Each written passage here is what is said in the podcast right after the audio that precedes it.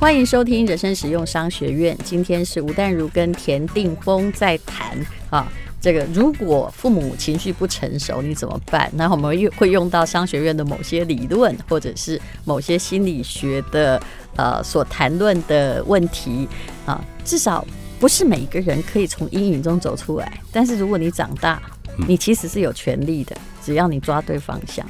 对。我我所以权力这件事情很有趣哦，嗯，就是我想要快速去取得权力这件事情，其实它是我心里的一个火种，嗯，所以呢，我小时候很有企图心，我会千辛万苦、千方百计，我一定要达到目的。你其实就是要逃家吧？只要不受你爸爸的情绪的控制，对，那你的人生至少生命就得到安全。所以我念高职的时候，第二呃二年级的时候，我有一次跟我妈讲说，我想要搬出去，嗯，她说你搬出去你就不要回来。欸、你妈很奇怪哈，嗯，对你爸都没那么凶过，对，他说你搬出去就不要回来。然后呢，我就说好。我觉得你是你家庭的受气包。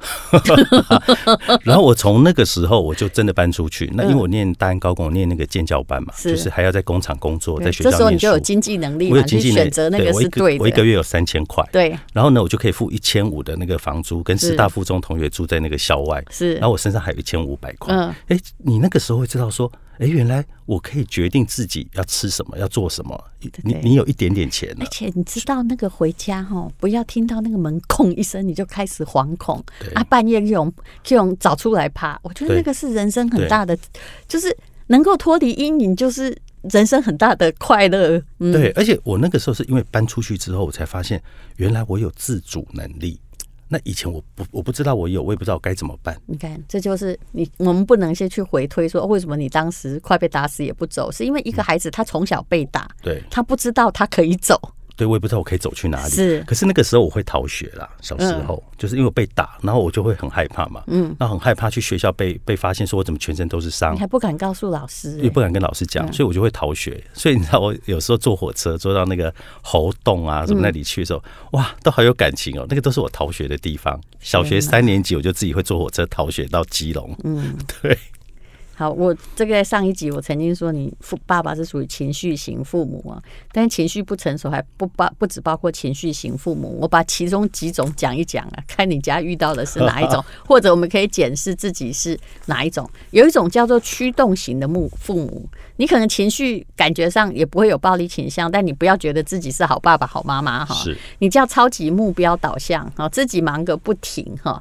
一心想改善某一些事情，然后对孩子的情感哈并的需求无感哈，一直叫他说你要按照我这样做，这种现在也很多嘛，嗯嗯，就是你一定要达到什么目标嘛。然后第三种叫做被动型父母，我跟你讲，这也叫做这也不太好。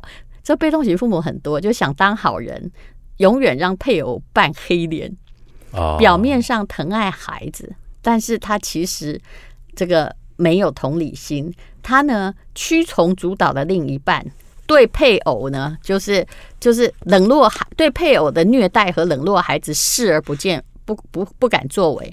其实你你妈妈是属于这种的，对，嗯，对，一种叫做刚好你这人生比较不幸，遇到一个叫做情绪型，然后另外一个叫被动型的，对，哈，对，然后第四个叫排斥型，排斥型是说回到家里哈就像个游魂，有没有？然后对人际关系不是很感兴趣，只想只想专心处理自己的事情，然后跟孩子关系很疏离，那一不顺心哈，本来像游魂，那一不顺心就大发脾气。嗯，嗯对我我父亲就这种啊，啊，他也是这种，对不对？这种啊。所以当你的如果说有一个爸妈是比较正常的，是情绪成熟的，这孩子会感觉比较幸福。但如果两个都是各种的情绪不成熟，嗯你其实是会很糟糕，可是他们其实也坦白说，你很难很难去要求他们情绪成熟这件事情。对，因为在当时的那个环境，比如说我妈妈其实是家里其实是还还不错，但是呢，因为她的妈妈生了七个女儿，两个儿子，结果后来呢没办法养了，把她去送给了她的养呃养母，她的养母是个日本人，嗯，那她的养母呢在在那个时候是家世非常好。可是那个时候很奇怪，就是一个没有见过面的男人，他可以把女儿就这样嫁出去了，在他十九岁的时候，时候太年轻，对，他也不知道他可以有别的选择。对，但是他的养母呢，又有一个很奇怪想法，他就是跟我爸爸在谈的说，好，我可以把我女儿嫁给你，但是我要你入赘。哦，但是呢，我爸爸又没有真的去改成姓妈妈的姓嘛？对，对，只是一种形式上口头而已。嗯、可是那个东西，我就觉得他种下了我爸爸心理上的一个对一个阴影吧，所以他对我妈妈就会暴力暴力对待，你知道？但是他又始终，我讲有时候人承认就算了，比如我就承认说，我告诉你，我就是很讨厌入赘，哈，对，那没有这回事，哦，这个呃，你只说开了没事，可是以前很多人他是。不打算说开任何事情的，结果他的行为就会变得很扭曲，是很变态。对，嗯。但其实我们的父母有一个问题，就是他们结婚的时候都很年轻，嗯，年轻到不知道自己可以有别的选择。是。那所以，嗯、呃，我我看到那些后来这个原生家庭不如意的，常常是。我说真的，大部分都是被很年轻的父母生到的，哦。对啊，对，对不对？所以，我其实现在有很多年轻人，就是他们现在就要生小孩，我其实都会跟他们讲说，你要不要想清楚？嗯，你现在的想法跟你两年后、三年后、十年后是完全不一样的。嗯、你你得，你不要自己画了一个很好的一个蓝图在那边。我说，现实不是这个样子的。你有没有发现哦？就有童年有家庭阴影的人，其实后来对家庭是比较害怕的，很害怕，然后不太敢生小孩。然后像我很晚才生，这个中间一定有一个一个刚开始是一个非常不相信自己成熟，不相信家庭会美满，不相信呃 关系会稳定，不相信你不会跟你妈一样虐待小孩，就中间是有一个很大挣扎。我后来问遇到很多人，是是，是，你讲的是对，其所以都这样。我其实对关系这件事情我是害怕，比如说我谈恋爱的时候我很好，我很正常，是。可当他进入下一段关系的时候，我会很害怕。所以我，我我年轻的时候会逃离逃离关系，嗯，我不喜我不敢进入一段关系，嗯，那这个就是跟我的家庭背景有关，那这个这个就是我要自己要去解决的问题。其实我也是这种人呐，就是我以前哦，可是你可是你就很好啊，没有没有，我在念大学的时候，我会觉得说，哎，跟这个人哎呀还不错啊，然后刚开始都走在一起，大家都觉得是男你是男女朋友的时候，突然发现说我没有要这样跟他过，这样在一起，就越看越讨厌。然后你不久你就会开始换男朋友，你知道吗？所以这个呃，这你知道当时在那个校园风气换男朋友哈，如果你每年换一个的话，我觉得我没干嘛。但是你知道，我不喜欢那个关系，我后来才慢慢分析我自己。所以这个对你有影响？我不喜欢关系太固定，呃，就是刚开始都好好的，对，可是到最后我就一直去看出你的缺点，看出你什么缺点呢？跟你呃上一集讲的一样，我看出你跟我爸爸一样的软弱。你知道我没有找黑道大哥哦，这是我的长处，是但是 还好没有往那边去。但是我会看出你，就是如果我不喜欢的个性在你的身上，人在一起久了就会慢慢浮现，然后我就会去逃避这个关系，然后回腿薄啊，对，然后就不见了，莫名其妙，哎，就不用了，不用再见面了，大家啊，大家大家就会觉得很愕然，可是你始终没有把真正心里的那个话。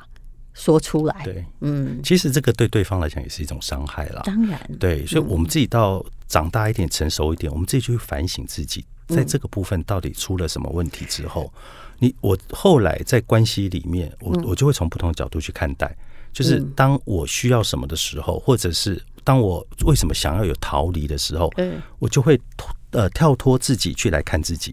就会想说，哎、欸，我到底是哪一个部分有问题？对，为什么我现在会有这个念头，会有这个想法？然后我就会就跟对方沟通，寻求协助。其实我觉得就是说，哈，最重要是你要开始解析自己了，对，去看看说你到底有哪一些阴影，哈，还有框架，是哈，还有很很多东西是是童年的关系所给你的。我讲一个我的例子啊，其实呃，我以前哈。我前不久，大概没有几个月前呢，我就发了一个很莫名其妙的脾气。你一定想不清楚，但是我后来把它想清楚了，就原来就说哈，人的那个童年阴影还是无所不在。这就是我后来问田定峰说，我们大家要不要来讲童年阴影的原因？有一天我对哈，我们家有一个这个呃，在我们家的，就是在我们公司很久的助理，那呃，有一天我就没有。回家去，但下大雨，他在就是大帮我回家里看看啊，喂喂猫啊。结果呢，他就把我家所有的一大雨，嗯，他把我家所有的门窗都关起来，包括瓦斯炉，嗯，然后都关得密密麻麻，因为他不要让大雨从窗子这样泼进来。嗯、对。那么其实我之前并没有讲，可是回去之后，有一天我在开瓦斯炉的时候，就第二天呢，我没有那么常煮饭嘛。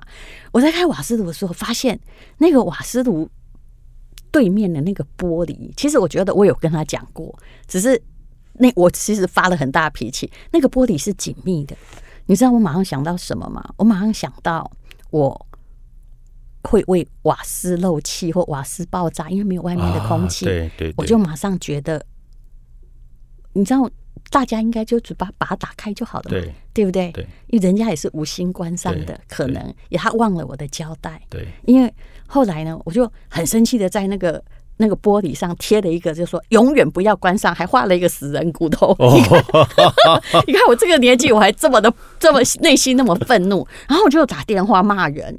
我就跟他说：“你不要把我那个关上，我已经告诉你第二次。”他说：“可是雨很大啊。”我心想说：“你再跟我顶嘴，更加不可饶恕。” 哎，对，我等一下要告诉你我为什么这么生气。你现在觉得我都不需要这么生气，对不对？对。好，嗯嗯嗯，我后来我自己终于明白了一点，就是说我为什么整个就变成我刚刚讲的那个情绪非常暴怒，就明明只是一件小事嘛。我后来终于知道原因，我后来真的深深吸了一口气，我就跟他说：“哈，呃，以后你真的不要把它关上。那我告诉你，我直接跟我们那个助理，他还比我年纪大一些。我跟你说，为什么我刚你告诉你两次、两三次，那你又关上，我会这么生气？那是因为我。”六岁的时候，我妈可能在婚姻或者是在某些地方哦，她本来是一个就长得很漂亮，然后书也很会读的小学老师，但她可能嫁入这个家庭过得不是很愉快，生下又一个女儿，哦，然后呃，我爸有一阵子是出国留学，然后日子也过得很辛苦，那他一个人撑着没有回来。我爸到我妈妈到差不多我六岁的时候，他。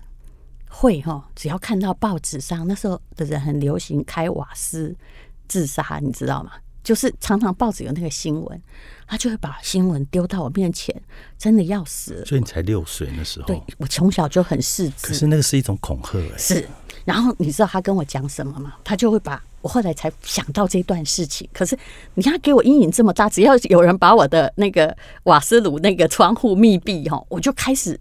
被激怒哎，而且那个被激怒是很严重的，就整个俩拱这样子。然后他就会跟我说哈，嗯，哪一天哈，我就会这样。我妈不是来热暴力，她大部分是冷暴力。她说我哈要开瓦斯，把你们都烧掉。哇，那心理阴影很大。对，所以你知道吗？所以我后来终于发现说。我终于看见我自己，为什么？你知道我没事哈，如果坐在那里离瓦斯很近，我会去会会偷瞄，眼睛会去偷瞄它，对，看那个瓦斯是不是开在一个可能会你知道没有火，但是那个却没有关上的地步。是，是，是我很习惯去看那个。原来我从小就在童年阴影观察这件事情。嗯、那但是被你发了脾气的，一定觉得你这个莫名其妙。所以我就说，童年阴影有时候哈，你自己要去面对。对了，我觉得我们自己回过，我们是受害者，是，但是我们自己要去面对它，去处理它，我们才不会把成为一个加害者去加害别人。是，对啊。但是你说的很多种人，就是说他平常好好的，可是他也不说，嗯，然后。但是突然激怒到某个地方，突然会有一种暴力的行为。比如说，以前我们那个报社有一个主管呢、啊，你就觉得他还蛮有才华的啊，什么都做得很好。可是后来呢，他就也是慢慢的在嗯、呃、公司里面哈，大家都知道离他远远一点。因为比如说，他有一个员工，他只是迟到。老实说，报社有时候迟到个十分钟也没关系，可能可能碰到他刚好打麻将输钱，你知道吗？他就都不喊，他就说哦。知道那个人也可能就心里想默默的坐下来就好了。突然，这个主管就拿一个咖啡杯，啪一声就往那个脑袋砸过去。哇！然后全部的人都抬起头来。但是，那有没有人站出来讲话？我跟你讲，那时候真的不敢，因为那个那个那个主管就是高大那种，孔武有力啊。平常他也是一个 OK 的人哦，你知道吗？可是后来别人会劝他，可是这样的事情就是。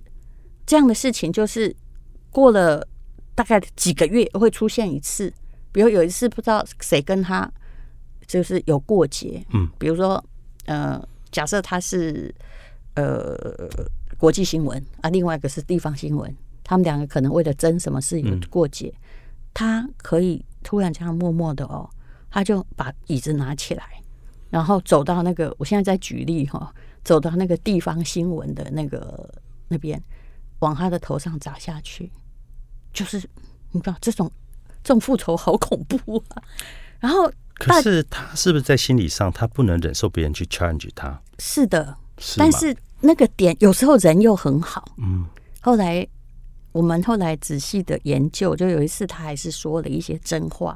原来他的父母也是长期在一种既不离婚，然后父母都一直用这个疯狂的暴力哈，就是好的时候很好，嗯，就就跟他自己的个性一样，坏的时候很坏。然后后来他还跟我们讲了一件事情，我后来觉得他蛮可怜，但是问题是有些人很可怜，但你不知道哪里会惹毛他，你知道你会避开这种人。他有一次他这个我那些喜欢抓奸罪的，我就说给大家听好了。他的当时这台湾还有就现在没有嘛，有人可以捉奸嘛。然后他爸爸呢以前是就是公务人员，算蛮高等级的，然后。就是蛮花心，长得也挺帅。然后妈妈呢，每天呢也都只想一件事啊、呃，就是去捉奸。然后有一次，这个小孩呢，嗯，已经念高中的时候，他就妈妈就把他就叫儿子哈，说你爸爸现在在那个二楼，他带儿子一起去啊。对，而且他不爬那个屋瓦，他叫儿子说你去看，去把他，你就在那个窗户，然后你叫他儿子爬上去。那我觉得小孩也很可怜，他虽然到高中了。他感觉好像自己不能够反抗，你知道吗？哈、嗯，结果他就爬上去，结果那个屋屋瓦还是什么，一个失足，整个从二楼这样砰掉下来。哇！他说他记得最清楚，因为我们到底会在他人还不错的时候，会跟他聊一聊，说到底你为什么会变这样，我们都很想了解。他说妈妈走过来，只有一句话，嗯。就是我们刚刚讲的这种，诶，驱动型的父母的典型，他只在乎他自己的目的。儿子已经从二楼跌下来，也不知道有没有死或怎样，昏倒在那里。他听到他妈妈跟他说：“你爸有没有跟那个女人在上面？”哇！可是，可是他就是一个很遗憾的例子，就一直我们可能就是到了后来慢慢会自我反省，可是他没有，所以他每隔几个月就会发生一件我刚刚说的。暴力事件，那你再有才华或再怎么样，没有人能够忍耐你啊！嗯、所以他太恐怖了，他得去面对他心里的这个问题，去处理他。是，他如果没有处理这件事情，还是会再发生。就是他一直想就好，情绪好的时候想隐藏，觉得我是一个很好的人，嗯、对我对谁都很好，对对不对？我是个好哥。可是我们其实也要去面对我们自己的问题跟缺点啦。其实我我到现在其实也是会去关照自己的那个心境的变化，比如说我。我其实也有地雷耶，就是当人家对我不客气的时候，嗯，因为我对人家一定都客客气气，对对对。可当人家对我不客气的时候，我是会反击的。真的，你会凶吗？我会。你知道我我去年的时候，那时候我在做风书史的那一本书，到很多餐厅吃嘛。嗯然后那个时候有一次我到了台东，那我就住了一个饭店，嗯，然后那个饭店呢，因为我开车，然后我的。同事他们已经进去 check in 了，那我进去那个停车场，嗯，然后还有个对讲机，那我就按了对讲机，我说，哎，不好意思，我是那个什么饭店，我要停进去，嗯，他就说你 check in 了没？我说，哦，我的同事现在在那个柜台，你可以问一下他们，麻烦你帮我开一下好吗？他就很不客气跟我说，你等 check 完 in 之后，嗯，你告诉我，那你告诉我几号房，我才会让你进去。哇塞！那问题我的行李什么，我要怎么办？现在不是以客为尊吗？对，就很，对，我就觉得怎么会有人这样？而且他是不客气的。是是，主要你如果客气一点，说不好意思，我我们要有房号，我也 OK。不好意思，让你等一下，这样就好了。对呀，为什么一定要把话讲那么难听？然后呢，后来呢，他我同事已经办完 check in 了，嗯，然后呢，他他就他就帮我打开了那个栅栏，嗯，那我终于等了呃大概五分钟吧，我就进去，进去我把车停好。我就走到柜台去，我说等呃不好意思，刚才请问是谁跟我对话的？嗯哼，然后就一个男的说哦是我，我就说你们你们这个服务其实有一点问题的，因为我的同事已经在确认，我已经告诉你了，那我没有必要去骗你，你可以问他们我是不是现在要准备要停车？嗯，你你不用刁难我嘛，嗯，对，我是你的客人，你为什么要刁难我？我这样子跟他讲。就旁边突然有一个女孩，就是那种很年轻的，大概二十出头女孩，突然就跳出来说：“我们的规定就是这样子的。”然后就高八度很凶。哇塞，搞不好刚刚就是她啊。然后呢，你知道吗？突然那个时候我的开关就打开了，是，我就我就我就很凶，我就给他回回去，就说你这个是什么样的态度？你为什么可以对你这种态度？非常凶的哦，嗯，凶到我自己吓一跳，旁边我同事全部都吓到了，因为 从来没有看过这个人这样，对不起夹菜，他们 从来没有看过我这么凶过。然后我自己其实我发出去之后，我自己也吓到了，所以我就自己立刻当下我就把它收回来，嗯，我就说，其实我觉得你们应该要再经过之前的训练，再到柜台来去面对客人，我就冷静下来了。然后呢？然后呢？他还想得寸进尺吗？对，他还继续，他还继续说，他就把那个一个 menu 吧，他就丢在柜台，说：“你明天有早餐，你要吃哪一个？”就用丢的。哇塞！对，可是幸好，我觉得我后来就是因为我知道我有这个问题，啊、我会走人呢、欸，所以我会提醒自己，所以我把那个情绪转回来了。转回来之后呢，我就跟他说：“谢谢，我我不需要。”然后我就上上楼了。哇，你还上楼啊？要我就不住了哦，我个性没有你好哦。可是，我从这件事情，我我就会知道说，哦，原来那个东西还在。可是呢，我有能力去很短的时间就会反省到、意识到。所以你要有能力去意识到。转化真的是蛮了不起的，嗯，就是去察觉啦。对，对你就是对你去觉察到自己，那为什么有这个情绪？哎，为什么来了？那你你是不是要赶快把它收回来？哎，这句话讲的不错，就是我刚刚讲的一位心理学博士。如果父母情绪不成熟，他讲的就是你说的这个东西，就是你这可以，你可不可以在那个短暂一瞬间去讲想清楚，你刚刚出现的那个行为是属于你自身，还是来自于家庭，对不对？如果来自于家庭，那就是可能是深层焦虑，或者是你刚刚讲的，就某种 DNA 或者是童年阴影留下来的恐惧。那你那个、那个、你那个凶，可能其实是为了要保护自己。对，本来是一个保护自己的反射。对，那你应该去想说，我我现在应该跟这个感觉切断，这不是我的。对对，这是遗传下来的，或者是没错，来自于因为一开始是自我保护的机制的反应，直觉反应嘛。可是因为我后来自己有去察觉察自己的问题，所以当我会去关照这个情绪的变化的时候，我会立刻去切断这个情绪，让它助长，它再往上走。是对。对，不然你早就在黑道啦。对，对，我一定在黑道。人的那个觉察能力真的很重要，很重要。不过我说真的，就是我们像那种像我四十几岁才生小孩，其实中间我曾经被人家问一个问题，我说：“嗯，你问的很到位。”因为我认识的这位朋友是他爸妈都是精神病患啊，然后从小他也被他那个精神病。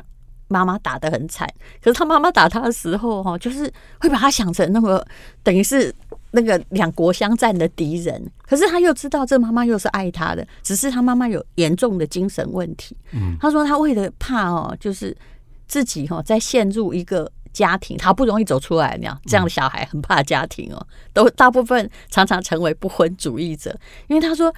他最怕结婚了，万一我生出一个精神病怎么办？万一又陷入那样的家庭状况，或我发病怎么办？所以他就觉得，嗯，没关系啦，人就选择自己觉得最好的皈依。他就觉得他觉得一个人很好，他害怕那个恐惧。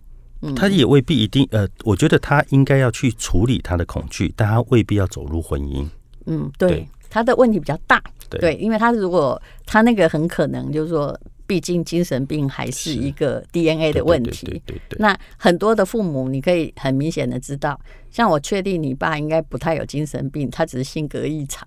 我这样讲没关系的，没有，因为他在外面可以做生意啊，是啊，呃，举止。但其实，呃，我们一直说，当你受到的暴力跟压迫，在你能力可以反抗的时候，你其实是应该反抗，然后对方就不敢那么好胆。的火大，对，在对付你，但小孩很可怜，是对这些，比如说，呃，某些小孩他可能在完全一出生就是被打着玩的，哦，那那个真的很惨，很辛苦啊。所以你看，我后来都在呃，如果可以帮忙，我都在帮忙那个受暴家庭的儿童收容中心啊，因为这是一个好方法，是让你去就是跟你的童年来和解一下，对。然后也你也要想清楚，就是说，当你心里出现某一些就是很暴力的行为的时候，是不是要跟他切断？是。像我妈小时候，在我她哈做一些家事不满意，她会我也很害怕，因为她会洗碗洗的砰砰这样，突然把声音弄得像哇像滴滴，这是用冷暴力啊！对对对。然后我会在旁边，我就会听到了。当有一天我发现我在对我老公生气，也在摔碗的时候。你说，你不要以为不会出现，你突然哎呦，好像我怎么觉得我好像回到我妈那个时候，因为你你对她有生气，但是你不好说，你就只好摔那个碗，心里可能是在想说，其实你在重复同样的模式，你在重重复同样模式。我发现我也会哎，那时候我就开始告诉我说，这个嗯。深深呼吸，切断。你不要变成那样的人。你没有要永远认同你的父母，那是他的，不是我的。是，虽然我被感染了一些，但是你要把它切掉。好的，今天讲的这一段，我相信对很多人常常有意义。也许你有情绪不成熟的父母，生长在情绪不成熟的原生家庭，可是你有察觉跟切断的能力，并不需要去永远的认同。